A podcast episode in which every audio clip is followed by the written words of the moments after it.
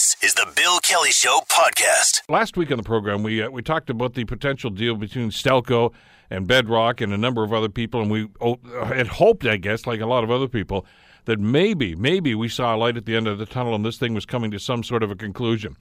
Uh, however, when we talked with Gary Howe from uh, Local 1005 here in Hamilton, uh, he told us that both uh, he and, uh, of course, Bill Ferguson at 8782 out in uh, are not on side with this. And uh, so we have to wonder what's happening and what are the ramifications of signing the deal or not signing the deal. Joining us to talk about this is Marvin Ryder, of course, business professor at the DeGroote School of Business at McMaster University. He joins us here in studio. How are you doing today? I'm fine, thank you, Bill. You look like you're in summer mode already. This I, is I am. I am. After this weekend, I have to be in summer mode now. Well, I'm, I'm with you too, psychologically. Anyway, Right. uh, first of all, before we get into the reaction of the two unions involved in this, uh, give me your, your overview on, on the story from last week with Bedrock and and Stelco, which we now call Stelco. It used to still be U.S. Steel Canada. Right. Where are they, and, and, and is this good news or bad news? Right. Well, we're coming. We're coming to a key decision point later this week. The various creditors who are owed money are going to vote on a proposal to settle.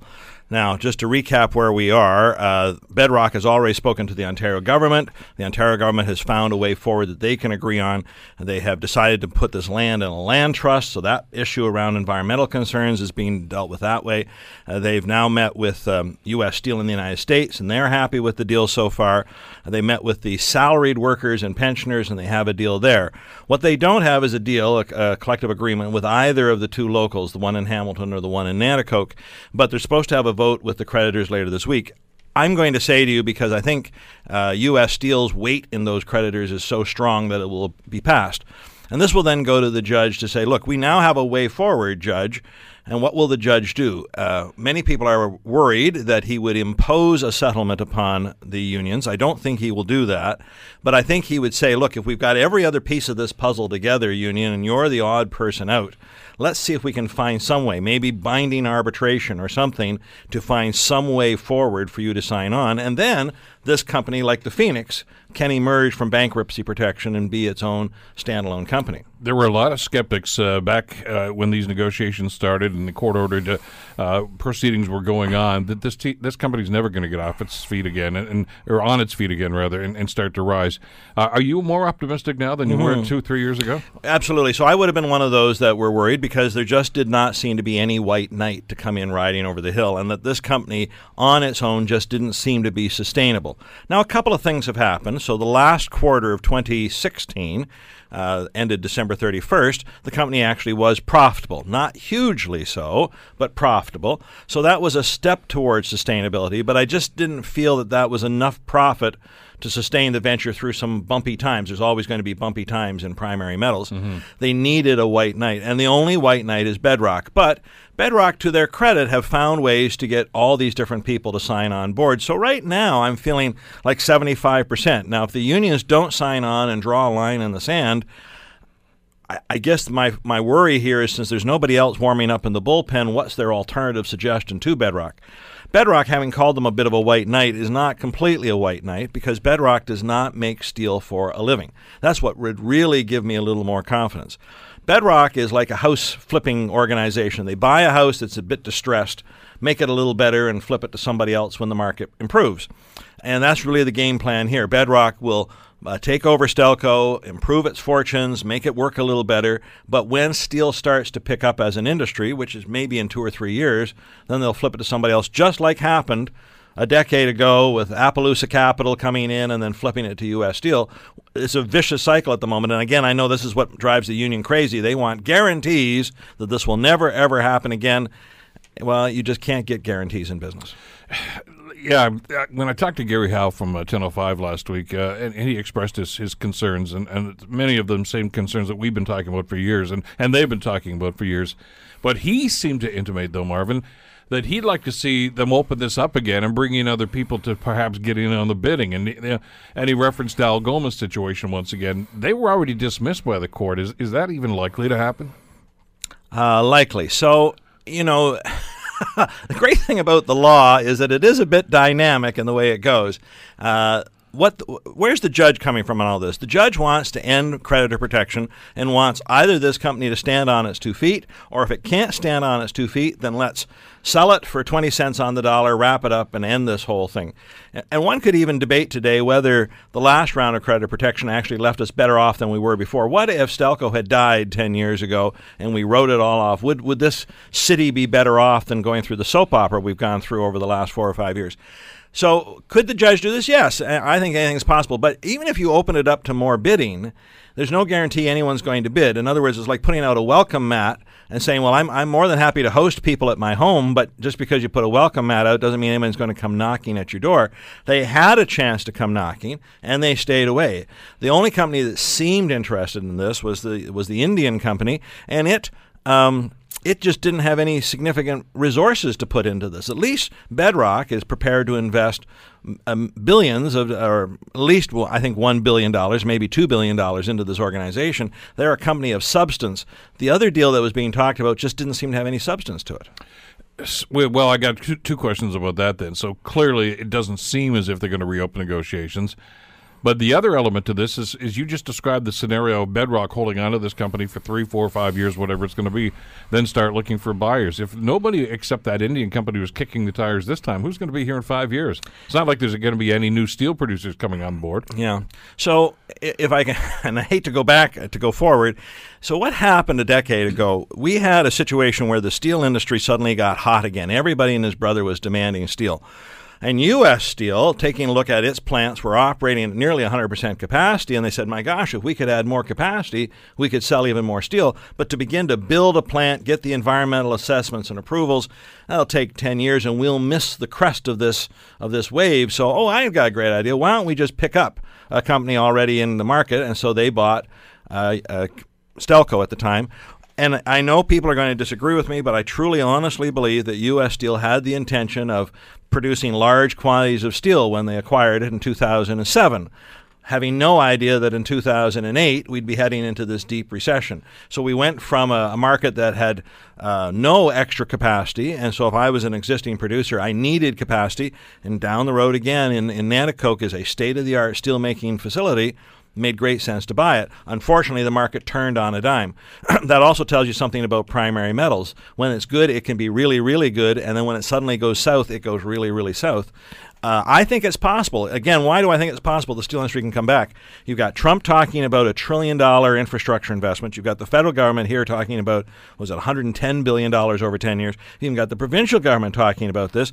All of these investments in infrastructure require steel. Uh, Donald Trump says he wants buy American, hire American. Well, Bedrock's an American company. So if they own a Canadian company, and I think they'll probably qualify for all this. Will they? Uh, because I, I you, we might. raised that question because let's not forget. Uh, the Obama administration adopted a buy American policy to try to crawl out of that recession as well. But they gave in to the U.S. steel situation, and, and steel from here did flow in there because they said, okay, technically it's it's American owned. Uh, that was then. This is now. Uh, is is is Trump going to sh- be that flexible? well, my problem with Trump is I I don't know whether he's going to be flexible, and then whether or not his policies, as we've already seen with Donald Trump, his bluster is a lot different than sometimes what gets implemented uh, underneath him. But I, all I'm saying is I think there's a good chance that the steel industry itself is going to improve, and and it is possible. This is why Bedrock's doing this. This is their gamble. If they take over this company as it is, I don't see this improving their portfolio or generating enough profit to make Bedrock a happy company. But they don't need to make profit on a day to day basis if they can get the capital gains of flipping this in a few years for a lot more than they spent today. And that's, that's their gamble. They must feel they, there can be a market down the road when it improves. One of the uh, problems I think that the union is facing right now, or at least in their eyes anyway, uh, is this idea that you just alluded to that in fact uh, Stelco is making money now, albeit not a whole lot. Their contention is still that well, okay, guys, you're making money. You have to make the pension fund whole now. You've got the capability of doing that, and I guess when you look at the dollar figure, I guess yeah, they do. Uh, but the court doesn't seem to want to look at it that way. Haven't they already made a determination about right. where the pensioners stand in the in the pecking order here? Right. So a couple of things on this. The issue that the union keeps bringing up is what's called working capital.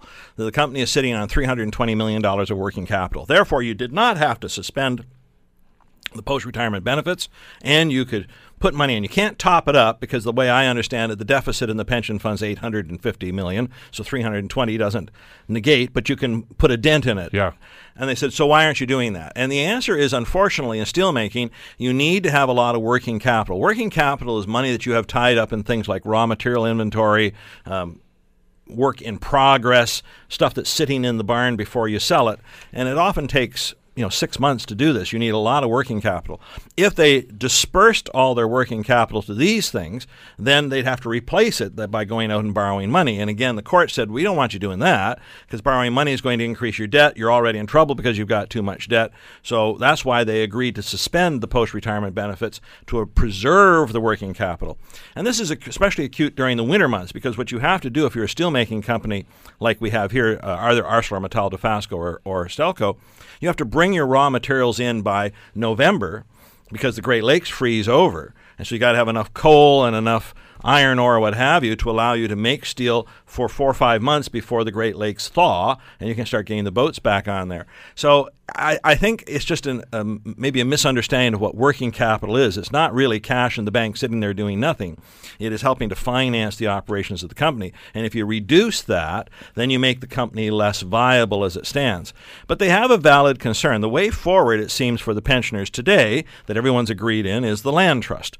So, uh, two things that's going to make this company more sellable down the road. Uh, uh, Bedrock has got the environmental issues off its back by creating a land trust. This is going to be provincially, um, I guess, managed. I, I, was going to use the word owned, but maybe owned is the wrong word, but managed anyway. So if there's some dirty land there that needs to be cleaned up, well, that's not going to be uh, Bedrock's problem. It's not going to be Stelco's problem. It is now going to be us. so they freed themselves up from that uh, concern. Uh, they lease only the land that they need. Now, this is oddly enough great news for the city of Hamilton yeah, because yeah. a lot of this land was sitting there terribly underused. If we can find good uses for the land, we reestablish a tax base, we actually can reestablish some employment. My fear, and this has been uh, uh, Mayor Eisenberger's fear, is that the land trust is only going to go to whoever waves a few dollars. So if we build a lot of warehouses down there, okay, that's better than nothing at all, but that's not a lot of employment. So he would like to see the city have a bit more of a hand in the redevelopment of the land to make sure it's good, intensive use that can create some employment. So if if the Ontario government are going to be the stewards of that land, uh, and and they just work on a first come first served basis. So that that could be counterproductive. Right. Does Hamilton have a, a, an opportunity, or do they have a right to be at the table to say, "Wait a second, we'll determine who's going to use that land"? Right. So the the key question in my mind is then who is who's running the trust? Who's on the board of the trust? And is it something like say the police board, where you've got three provincial appointees and three city appointees, or something like that? Then I think the city should be a member of that land trust board. Um, uh, again, the interesting question might be at some point if someone's got cash that can help the pensioners, but maybe doesn't create the jobs the city wants, which way do you tilt on those issues? But what a delightful issue to have, frankly, that we'd have people debating those merits. Uh, but I haven't seen the legal agreement on forming the land trust, so I just don't know who's going to be stewarding that for us. They uh, are back, uh, oh, back taxes. Uh, I think it's in, in, the neighborhood something like $9 million yep. right now. Uh, once the, the dust settles on this, uh, let's assume the settlement is going to be happening. Uh, does the city get their money? Yeah. So um, remember, they suspended three things uh, about a year and a half ago, almost two years ago now. They said uh, you're not going to pay taxes to either the city of Hamilton or Halden, uh, Haldimand. I think it's the county of Haldimand. you're not going to pay post retirement benefits f- for this period of time, and you don't have to put any top up payments into the pension plan. Uh, with the city, the city was very concerned because you know uh, the money that they get from Stelco is not an insignificant amount of their overall budget. It's one to two percent of their overall operating budget. What the judge said to them at the time was accrue, accrue the money that's been owing to you, and then at the end, ask for it at this point. And what Bedrock has said is if this deal goes forward, they're going to pay uh, to basically clear the lien, so to speak. So these back taxes have been accrued, a lien has been attached to the organization, and that would mean for the city of Hamilton $9.5 million. It wouldn't be quite that much for Haldimand, but I'm sure it'd be measured on the order of 4 to $5 million. And in a way, I'm going to call it a windfall because there were certainly a lot of people thinking we're never ever going to see this money. It, it does mean that they were a little short the last two budget years. They're going to have more in this budget year, but what a what a wonderful thing to have happen. So the city's whole now. Does the same thing happen with the post retirement benefits? No, we can't retroactively go back. So if you've been buying drugs over the last year, oh, can I get reimbursed now? Not going to happen. And in fact, it appears the deal that Bedrock's put forward is that the post retirement benefits would continue, but at around 70%. Now, what does that mean? Um, it seems that the drug formulary, the com- number of drugs that, for instance, would be covered, would be reduced by 30%. Don't know which ones would be affected and how. I, I would think, for instance, the basic diabetic medications would be covered, mm-hmm. but if you needed something a little more um, rare on a cancer side, maybe it wouldn't be covered. And that's another question that's going to have to be put to the union is 70% of the post-retirement benefits better than 0%, which is what we've got right now. Which is going to be the discussion that's going to be happening at union meetings at both 1005 and 8782 right. at this stage right now. Because it appears on the surface, Marvin, as if those two unions are the only sticking points right now. If they come on side, are we close to a deal then? Absolutely. So Bedrock, uh, I'm going to give it this way. I'm going to say with credit, they have decided what was the easiest things to do, and they've done them first. And they've isolated the unions at this point to put them in the can- point of saying either say yes, and this company emerges, and we've got some sweetness and light, or if you're going to be a stick in the mud about this, this whole thing could fall apart, and we could have a, a, a sale. That's why I'm saying it's 75% that Stelco will emerge. But if the unions take a hard line, we could still be in a situation where the company is declared bankrupt. You're listening to the Bill Kelly Show weekdays from nine to noon on AM 900 CHML. City Council will debate the uh, LRT issue once again this coming Wednesday, another one of their meetings, which ought to be a wonderful event. I'm sure, you know, the, there's, there's so much love and, and, and understanding going on about this LRT file. Uh, but uh, a lot of folks in the community are starting to, to get into this, and well, many of them have been there right from the get go on both sides of it. Uh, but as this debate rages about LRT right now, the delayed vote once again uh, that we think might take place now on this coming Wednesday, uh, Harry Stinson from Stinson Developments uh, has written a letter to Hamilton City Councilors, as have many others, uh, to talk about concerns and the impact that this is going to have on community.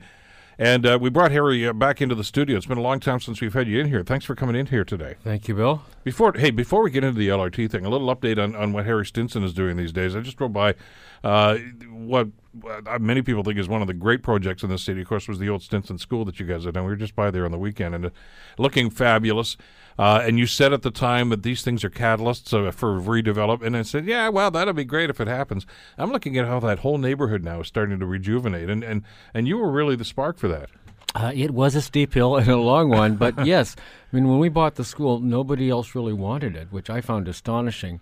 I also bought some houses across the street simply because you know might as well ride your own coattails. they were bought for two and a quarter, and they were sold for seven forty and seven sixty five. Wow. Right across the street. Now, yes, we fixed them up, but that sort of number in the neighborhood would never been heard of before, and it's it's amazing the impact it's had. I mean, when when it, the neighborhood starts to change, even people who are there, it doesn't take new people. It just takes the locals saying, you know, it's worth fixing myself my place up.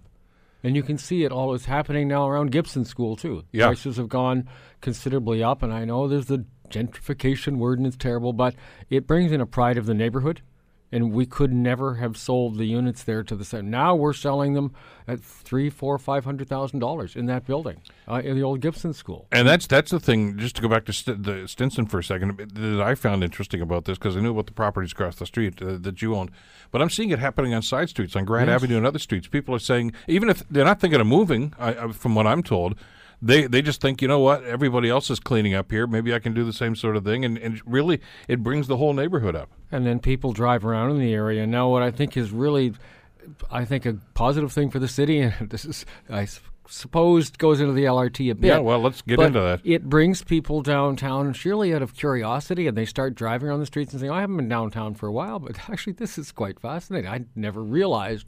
the evolution in the downtown core. And and it you need whether people are suburban or downtowners, if the downtown core isn't prospering and dynamic, the city is going to flounder economically.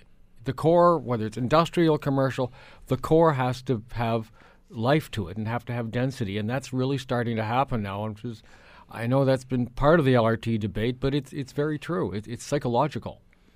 What's give me your perspective on this because you've worked in, in in different communities. You've seen how elected officials respond. You've seen how citizenry respond to some of these things.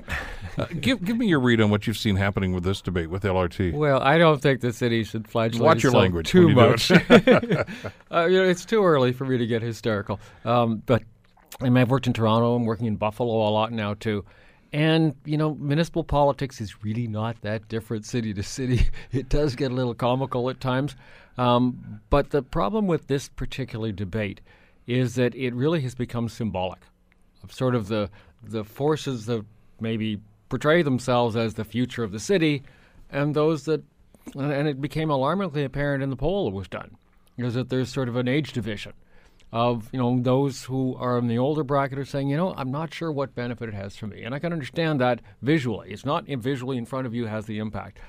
But the city really has a certain future to it, and those that who have more of the downtown and more than with the new people of the city and the younger uh, demographic are saying, you know, this is important symbolically to me. And if it hap- if it gets derailed, it's an automatic term, but if it gets derailed, uh, it's going to cause a lot of people to stop and think, and and it's causing me to stop and think. Let me ask you about the Buffalo situation because I, I knew you were doing some work there, and, and I want to talk about uh, how the LRT that's been installed in Buffalo some years ago now has started to have an impact. Because I got to tell you, when this whole thing started here in Hamilton, uh, Rebecca and I just been in Buffalo. We spent a couple, go to Sabres games or something. You know, we'd usually stay overnight and have dinner there and go to the game and then leave the next day. So, and it, it's right downstairs, uh, the, the Hyatt Hotel, which is right downtown Buffalo, which is right on the LRT line. Yes. And and I, I mentioned at the time, I said, you know, I'm not so sure about the economic uplift because you know it apparently had been there for a couple of years and it wasn't much happening there. It wasn't well done at the installation. But actually. now, look at it, there is there's hubs, there's Yes. development going on. There's uh, people like you are starting to invest and, and take over some of those old buildings, building on empty lots now.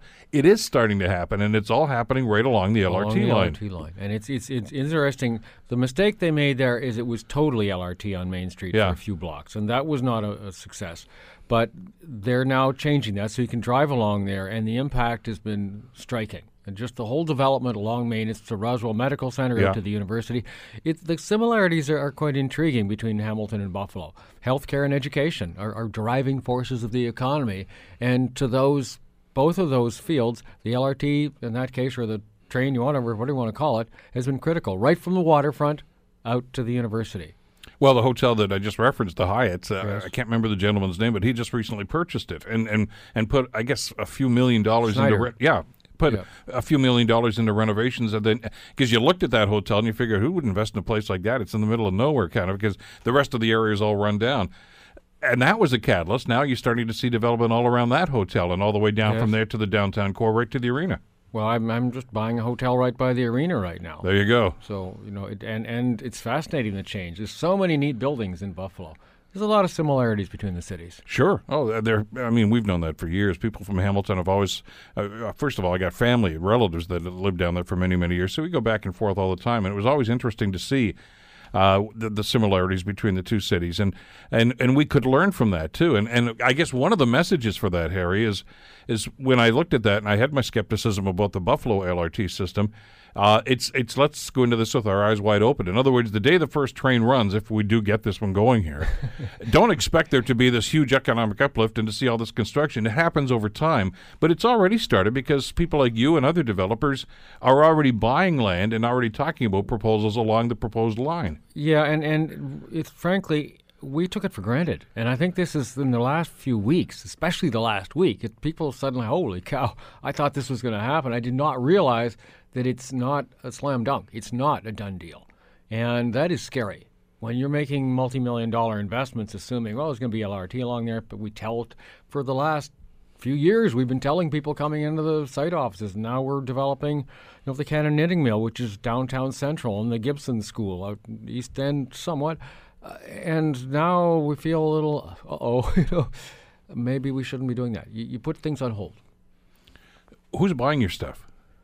You know, frankly, it's people from outside of Hamilton still. But interestingly, now there's a lot more. It used to be just Toronto. Now we're seeing a lot more Oakville, Burlington, and perimeter people. They're moving to the downtown core. Hamilton has now become an acceptable, you know, possibility. It was not an option until recently. Well, you remember, uh, even when you were doing your stuff in Toronto, Harry, the the reputation of Hamilton was lunch bucket town, and and uh, you know, and- and some people look at that with pride. But in other words, there's not much else going on there. It's it's a factory town, and that's all there's. And great, I know that's no disrespect to people that work in factories, uh, but but that was the reputation, and that was the the, the the the perception that people had of this city. Clearly, that's changing. And, and and it was dangerous because when the factories are in the news, and of course being Stelco and Dofasco being the names, when the factories are in the news in a bad way, and the city says that's what we are, well, the city therefore, you know, goes down with the ship on that. Well, in and, terms of its and it almost happened here. It Yes. almost happened. You know, when, when Firestone and Procter and Gamble and International Harvester and all these others, uh, you know, left Burlington Street. Uh, you know, at that time, I think sixty percent of the tax base here was covered by commercial and industrial. Uh, now it's about eighty-five percent residential. So I mean, you know, we we've put ourselves in that pickle by being a one-trick pony. We've divested ourselves. But why is it that people outside the city seem to understand there's something pretty cool going on here? People inside the city still have this skepticism. That, "Ah, I don't know. It is frustrating. It seems we have to do our, our most difficult sales job on Hamiltonians coming into the office.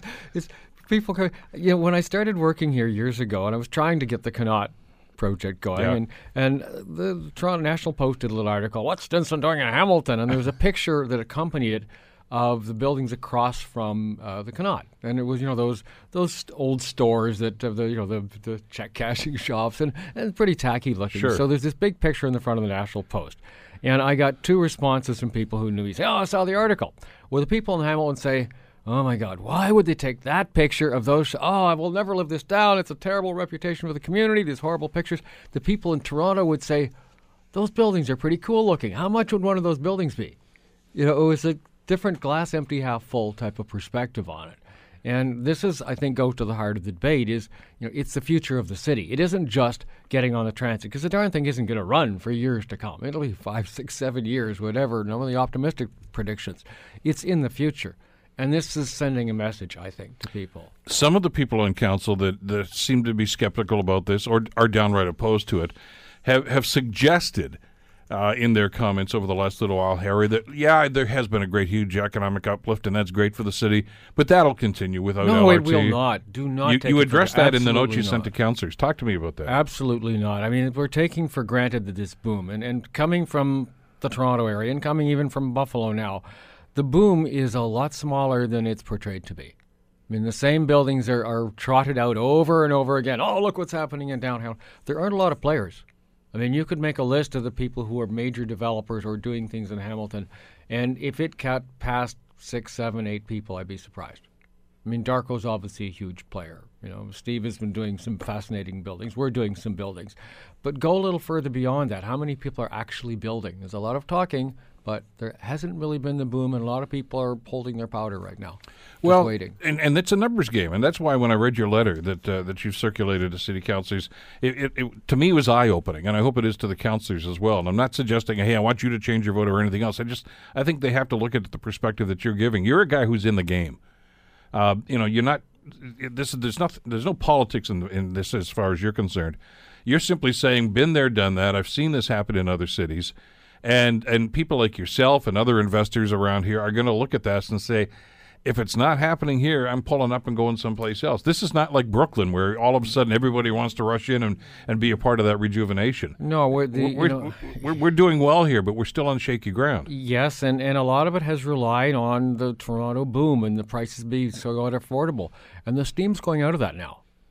Well, even more so now that the provincial government's announced these regulations. That is been going to have an, interesting last week for sure. it's going to have an impact, Absolutely. and that will filter down here. And it will filter down here because, you know, for many years people were buying in Hamilton because they get property cheap. I mean, you buy low, rent it out, you couldn't lose on it. And then that sort of tapered out. But two years ago, you know, the bottom fish buyers were no longer fighting the great deals anymore. And then there started to be more and more people moving to actually personally move. They were saying, wow, this is an interesting environment. But the prices now have come up from, you know, the 200,000 level to three, four, 500,000. Now the difference is not so radical as one might think. And if Toronto slows down and certain elements like the LRT in Hamilton are not happening as have been anticipated, you, I think you will find the steam go out of it. This is an important point in, in this whole discussion, and again, one that I don't think is, has been talked very much about in, in city council in, in their debates anyway, is the fact that some people are just thinking, well, by osmosis, as long as Toronto's hot, then we're just going to get the spillover and it's going to be great. But don't count on it. and, and you're suggesting in the letter that you send to councilors, you're suggesting no, we've got to remain competitive. In other words, there is going to be a downturn. You've been in this game a long time, I'm and there are peaks, peaks and valleys, peaks and valleys. I was right? around in the 70s and 80s when, you know, there were cycles. And how many years has it been now of, of boom times in, in Toronto? And there's a lot of people in the business now who know no different.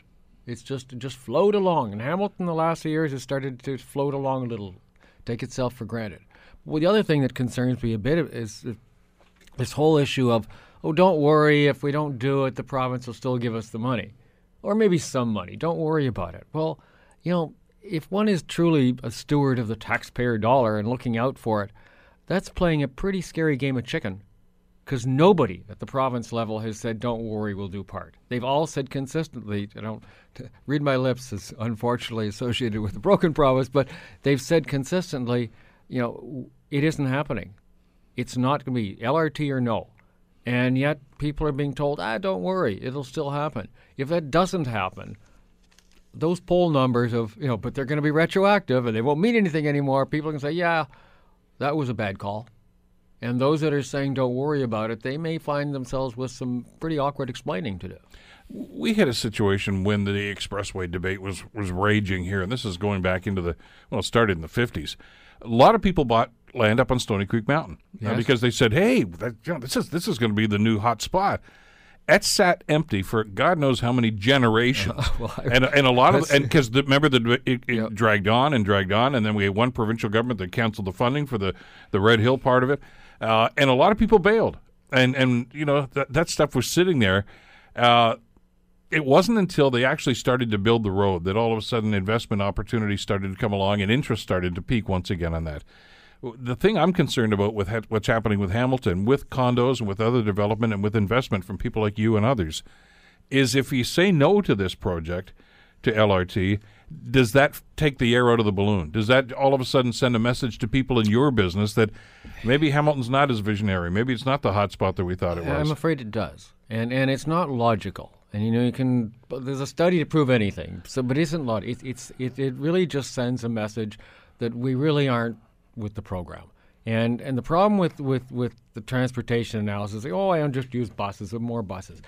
The reality is, it's politically incorrect to say it, but the reality is, buses is a low end form of transit, and the millennials and the middle class, and anybody who can afford anything but a bus, are not going to take the bus.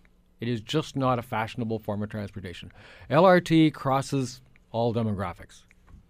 And it isn't a question of will it get from one end of the city to the other and you know in 18 minutes or 17.3 minutes it doesn't matter. It's a it's a very comfortable and convenient form of intercity transfer. Not so the person in the in, in the suburbs won't use it that much. But if people in the downtown don't have to use their cars, those people in the suburbs can get through downtown a lot faster. You know, it's cars on the road. And the LRT makes a huge difference in that sense, and it is totally psychological. It is, and the the business case that you know people in Dundas and Stoney Creek and, and Binbrook and Glanbrook and all these other places, uh, even Ancaster, talked to some folks up in our neck of the woods over the weekend about this, and they were, well, I don't. What's in it for me? It's it's all about tax revenue.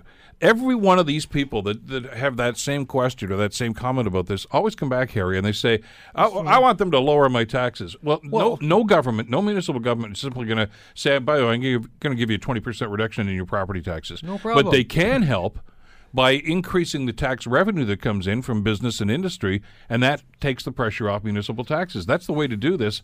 Nobody seems to want them to do it. Lower my taxes, but Lower don't do it that way. But where are you going to get the money? Yeah. And I'll tell you where the money comes from. I mean, use the two examples just of the two schools we're working on, Sure. Stinson and, and Gibson. Now, these are properties that have generated for their entire century of history not one penny of taxes. But let's say they were. The tax bill in, Gibson right now, which has gone to a commercial level because I didn't buy it from the school board, is around 20 grand a year. When it's completed as a residential project, it will be closer to $300,000 a year going to the city, going to the city. as, And- as opposed to zero. as opposed to zero. And you're not going to get that in the suburbs. To take a parcel of land in the downtown core, a parking lot, a little piece of land, and it goes from tens of thousands to hundreds of thousands. And you don't have to give them a big subsidy, and you don't have to give them a, a steel company tax break, and you don't have to build an expressway to it. It's totally net increased revenue to the city. That is not going to happen in the suburbs, but it's going to help the suburbs. It's this whole mentality of, you know, my end of the boat doesn't have a leak in it, so I'm good. you know, let's not patch my, you know, the other guy, he doesn't need a patch. All the patches at our end of the boat, please. Well, I know that counselors have received this letter. Uh, I hope they read it. I hope they digest it, and I hope they consider that when they uh, have their meeting later on this week. You know, I got to say, though, individually, I, I compared to the cities I've worked in, the councillors here are decent people. I, am not going to scream and yell and say anybody's a dinosaur or wrong. I understand the perspectives, but this needs this needs a real timeout and stepping back and saying what is really for the image of the city, for the future of the city, the right thing to do. And and really, this is. You're listening to the Bill Kelly Show weekdays from nine to noon on AM 900 CHML. Uh, speaking of hot, well, lows, I guess, in the case of Toronto Maple Leaf fans, it was a uh, eventful weekend uh, this past weekend for the Stanley Cup playoffs, with uh, the Leafs getting eliminated, the Montreal Canadiens getting eliminated, and the Boston Bruins getting eliminated. Uh, and it's changed, uh, I guess, a lot of people's perspective on this. And I was really surprised and in some ways kind of ticked off about some of the stuff I saw on social media. First of all, the the divisiveness that goes on during hockey playoffs. It's only a game, guys. But uh, the the the the feeling they had that well now that now that Toronto's gone or now that Montreal's gone, I got to cheer for another Canadian team. I, I don't buy that. But talk about this with our good friend Scott Radley, the host of the Scott Radley Show, which is heard every weeknight here on 900 CHML, and of course uh, you read his uh, fabulous prose in the Hamilton Spectator, of course, as well uh, in the sports pages. How you doing today, Scott? You there? I'm there. You there? Ah, go ahead. Uh, no, I'm great. How are you doing? Fabulous, thanks. Uh, your your thoughts, first of all, about what happened on the ice uh, this past weekend. Well, look, uh, I, we talked about it on my show on uh, the other night. There's only one thing that got in the way of that being arguably one of the best opening rounds that I ever remember seeing, because that was up and down the NHL, all those series. They were almost all fantastic series. And if you're watching the Leafs, I mean, that was a, that was a great series and the Canadians and the all those. It was it was great hockey for me. The only downside we're not going to talk about it today is I hate hate hate hate hate hate with every fiber of my being the fact that now apparently almost every goal has to be reviewed by referees looking at whether he was offside by a millimeter or if a goalie was touched and all that stuff. Play the game, let the refs call the game. But the hockey itself, my goodness, the hockey was fantastic. I mean, it really was. You you could not complain if you were a sports fan about the excitement level of the playoffs in that first round. The rest of them are going to the rest of the rounds are going to have a lot to do to try and match that. I, I think so, and and I agree with your point about the refereeing. Um, you know. W- when when you get a call going against you, and, and, and as a Bruins fan, that happened two or three times. You know, they had a goal called back in the Ottawa series, a couple of goals, I guess, called back. You always want to say, oh, they should have replay. Uh, I, I, think they're really, really going to the well far too often, and it's really killing the rhythm of the game. Well, look, it's not only you're right about that. It absolutely is. You, you score a goal and you don't actually know if you've scored a goal because then someone's going to look at an iPad and then you're going to challenge it, and then they're going to look at 47 different replays to see if he's one millimeter offside. But here's my other problem with it, Bill. It's a it's an unbalanced rule because the rule says that if you you can re, let's say that Bill's Bruins get scored on, so Bill the coach can look at the replay and have them say, no, the other team was offside, and therefore the goal, even if it's 45 seconds later, gets eliminated. But what happens if Bill's Bruins are on a two on one, and you got and you could have scored a goal, but the ref actually the linesman accidentally blows you offside, and you weren't offside.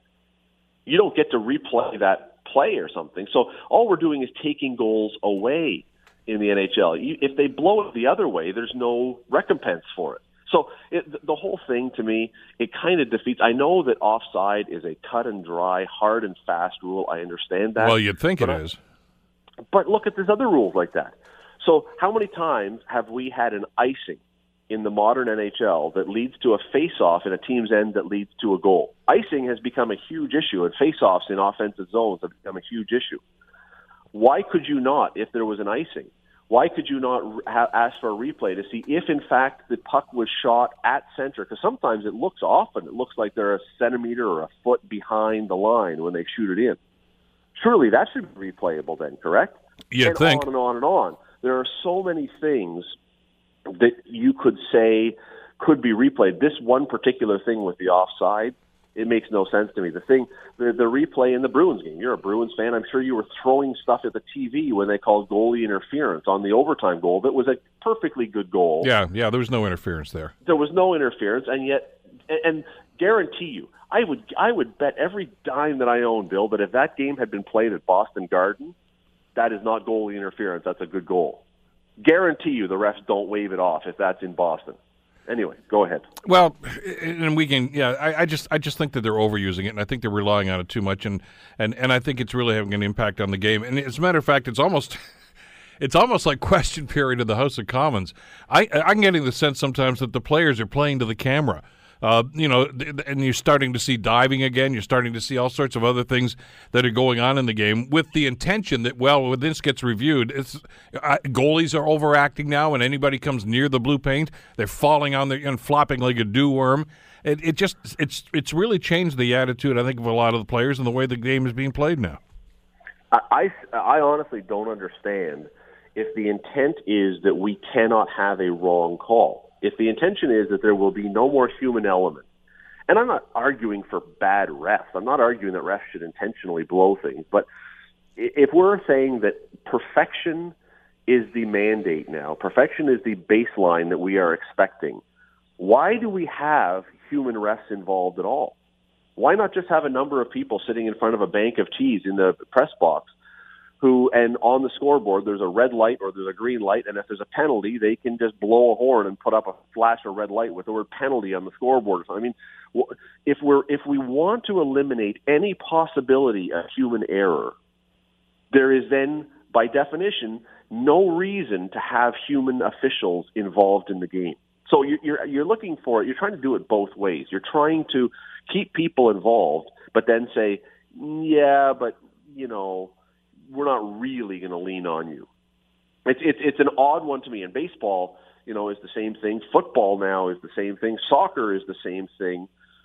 And I wrote this in the paper on Saturday. The thing that I find funniest is of all the calls in all of sports that you would think would be the one that you could have replay do and really make it perfect. It's calling balls and strikes in baseball. You don't need a home plate umpire at all. That's the one that you could have perfection almost, and it's the one they're fighting hardest against, allowing it to be done. That one, it, the computer can very easily determine if it's a ball or strike, and there's no question. I don't know why they're not going there. Uh, yeah, that's that's problematic. Listen, uh, first of all, if you were to read the uh, you know the stories this morning in, in all the papers uh, right across the country, really, but certainly in the Toronto newspapers, uh, the Leafs have still planned the the Stanley Cup parade, but it's going to be next year. It, it's not this spring. They got the date wrong. It's going to be 2018. They're going to win it all. And and you know what? I, I give the Leafs credit. I mean, you know, they made the playoffs this year. Uh, they've got some bright young talent. But but I'm just trying to add a, a, a level of sobriety to some of the discussion here. I heard these same comments about the Leafs after they got eliminated by the Bruins in seven games a couple of years ago. They didn't make the playoffs the next year. I mean, nothing is guaranteed in, in sports, is it? Nothing is guaranteed at all, Bill. The difference, though, between those Leafs and the current Leafs uh, is a couple fold, and I think everyone can see that. One is this is a young group, first of all, so there should be some. If they've shown they can do it now, there's no reason to say they can't do it again because they're just becoming NHLers. And there's a lot of talent there. Whereas the Leafs of that series four years ago when they lost to the Bruins, there there wasn't much there. It, it was it was a few players, and and of course they lost that series in seven and had a big collapse. But um, no, I, I, I think it's um, it, it would be ridiculous to say the Leafs are going to win the cup next year or even the year after. But they look like, for the first time ever in my lifetime anyway, that they're actually building something. Even go back to the Cliff Fletcher years. Remember the Doug Gilmour trade and Andreychuk? Oh yeah, yeah.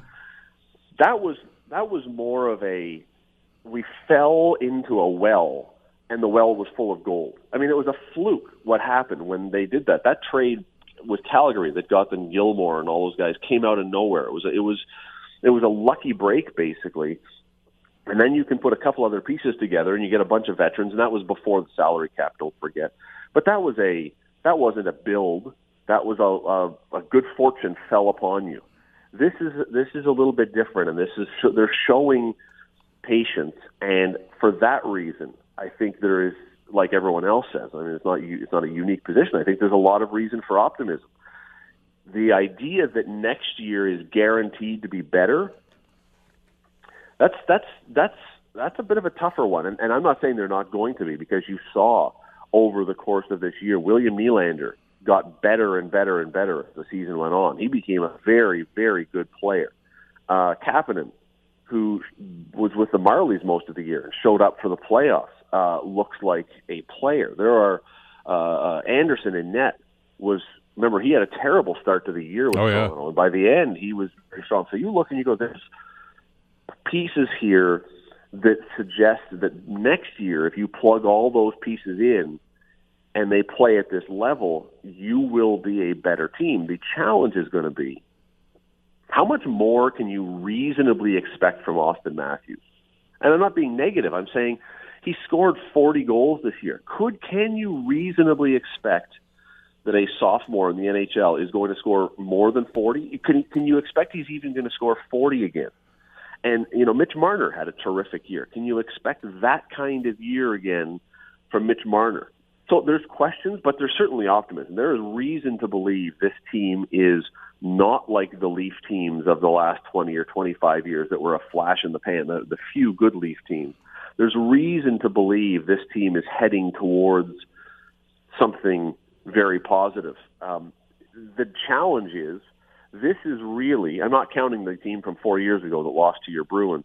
This is really the first good Leaf team of the cap era. And that changes things because don't forget, back in the day, if you were with the Leafs and you showed some signs that you could win, there was no salary cap, and the Leafs had the biggest bankroll in the league. They could go out and just blow their brains out and bring in whoever they wanted. They would be veterans, they'd be old, they'd be over the hill, but we could, yeah, fine. It's just money. Now you've got to be wise. And so you look at this team and you go, we could go out. We need some defensemen. We need some solid defensemen. That that was evident. Uh, if you're the Leafs brass, that was evident from this series.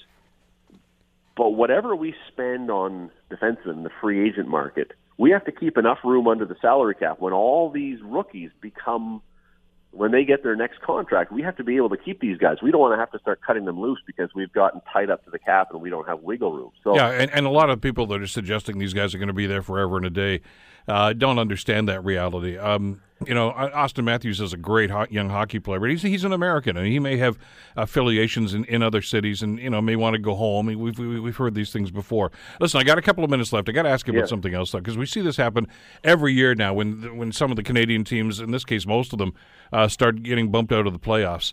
I, am time and time again, I'm hearing from fans. Well, I guess I have to support Ottawa now, or I guess I have to support Edmonton now because they're the Canadian teams. What is it that some people seem to still construe that, that the challenge for the Stanley Cup every year has some patriotic element to it? This is a profession. These are professionally, highly paid professionals. This is a business. Uh, clearly, by the way, the NHL thumbing their nose at the uh, the Winter Olympics uh, coming up shows mm. you that they have no sense of patriotism at all. It's all about money for them. Why do the fans cling to this? Like, you, well, I'm a Canadian, I have to support a Canadian team. I don't buy that. That's a good question. Although it, you're right, it does happen. I'll tell you this. Um, if that follows this year, the Edmonton Oilers are going to have a lot of new fans because there is nobody out of outside of the Ottawa city limits that likes the Ottawa Senators. Certainly not around here. The no, Ottawa that's Senators, that's that's the team we should have received back in the early '90s. They are they generally are perceived, and I think in a lot of ways fairly, as an unlikable, uncheerable group. Their owner whines all the time. Every time something happens to one of their players, the owner wants to call in CSI to figure out whether it was done intentionally. And, and the, it, so the Oilers, on the other hand, a you've got a team that has been in the pits forever. I mean, they've been struggling. People can can feel that they can understand a fan base that has been suffering. They've got history as well, but they've also got a, if you've watched any of them, they have an exciting exciting team to watch. They are very much like the way the Leafs look right now. Here's the thing about the you know the the, the Oilers and the way the Leafs played. If you saw any of the St. Louis Minnesota series, and I pray you didn't. I, I watched the game on Saturday. It was boring. It would suck the soul out of you to watch that. St. Louis is that team right now that, by and large, has a really good goalie who's playing really well, but they are protecting, protecting, protecting, protecting, and then if something opens up, they'll counterattack just to try and get that one goal, and then just if they're they're horrible to watch. Eh, Toronto only scored one goal yesterday, but they were attacking most of the game. They came close. Edmonton is the same. Edmonton is a fun team to watch play. They go for it. They got young guys. They got talent. They got Connor McDavid. Look, they got Darnell Nurse from Hamilton. They got Cam Talbot, who is from Caledonia, now lives in Ancaster. Uh, they're a fun, fun team to watch. I think Edmonton, as long as they last in this thing, are going to earn themselves and win themselves an awful lot of new fans who are not who don't see them a lot because they play late all year long different time zone, people are suddenly going to see the Oilers and go, "That's what all the fuss is about." That, yeah, you know what? I am. I may end up being an Oilers fan now, as well as as my second team. I may still be a Leaf fan. I may still be a Habs fan. May still be a Bruins fan. But I think I could find myself a spot to be Edmonton as number two. But the league has evolved. I mean, those fans that say, well, I want to go for the Canadian team. There are no Canadian teams. There are teams that, that play their home games in Canadian cities, seven of them out of the 30, well, what will soon be 31 teams in the league. But that you know, and there was a time when 98% of the players in the National Hockey League were Canadian. That's not the case anymore. I, I go back to the, we got about a minute left here. When when the Bruins won the Cup in 2013, uh, we had a couple of people in the building here that actually were from Vancouver, worked in one of the other stations here in the, at the Corus cluster. And they said, "Oh, you got to go for the Canadian team." I said, "There are more Canadians on the Bruins than there are on the Canucks." And what That's are you right. talking about? And and That's if you right. do the breakdown like that, there there are no Canadian teams anymore. I think I, I can't remember. It might have been Pittsburgh, but there was uh, one of the teams last year that was in the playoff. It was an American team that had by far they were almost entirely Canadian. And so yes, if you're if you're truly going to be going for the Canadian, if if uh, that's capital, that's, uh, sorry, that's A Canadians, not E Canadians. Um, there are teams in the states that have, would have more Canadian players than any Canadian team does. So it, it is it is an oddity, Bill. You're absolutely right. This is not. Uh, they don't have. Um, this is not a national thing right now. This is a national hockey league thing. But you know what? If that if that helps you, if your team is out and you need some guidance to try and figure out who to cheer for, and that's what's going to help you make up your mind. There are worse things, I suppose, than deciding you'd like the Stanley Cup to return to Canada for the first time since '93. The Bill Kelly Show, weekdays from 9 to noon on AM 900 CHML.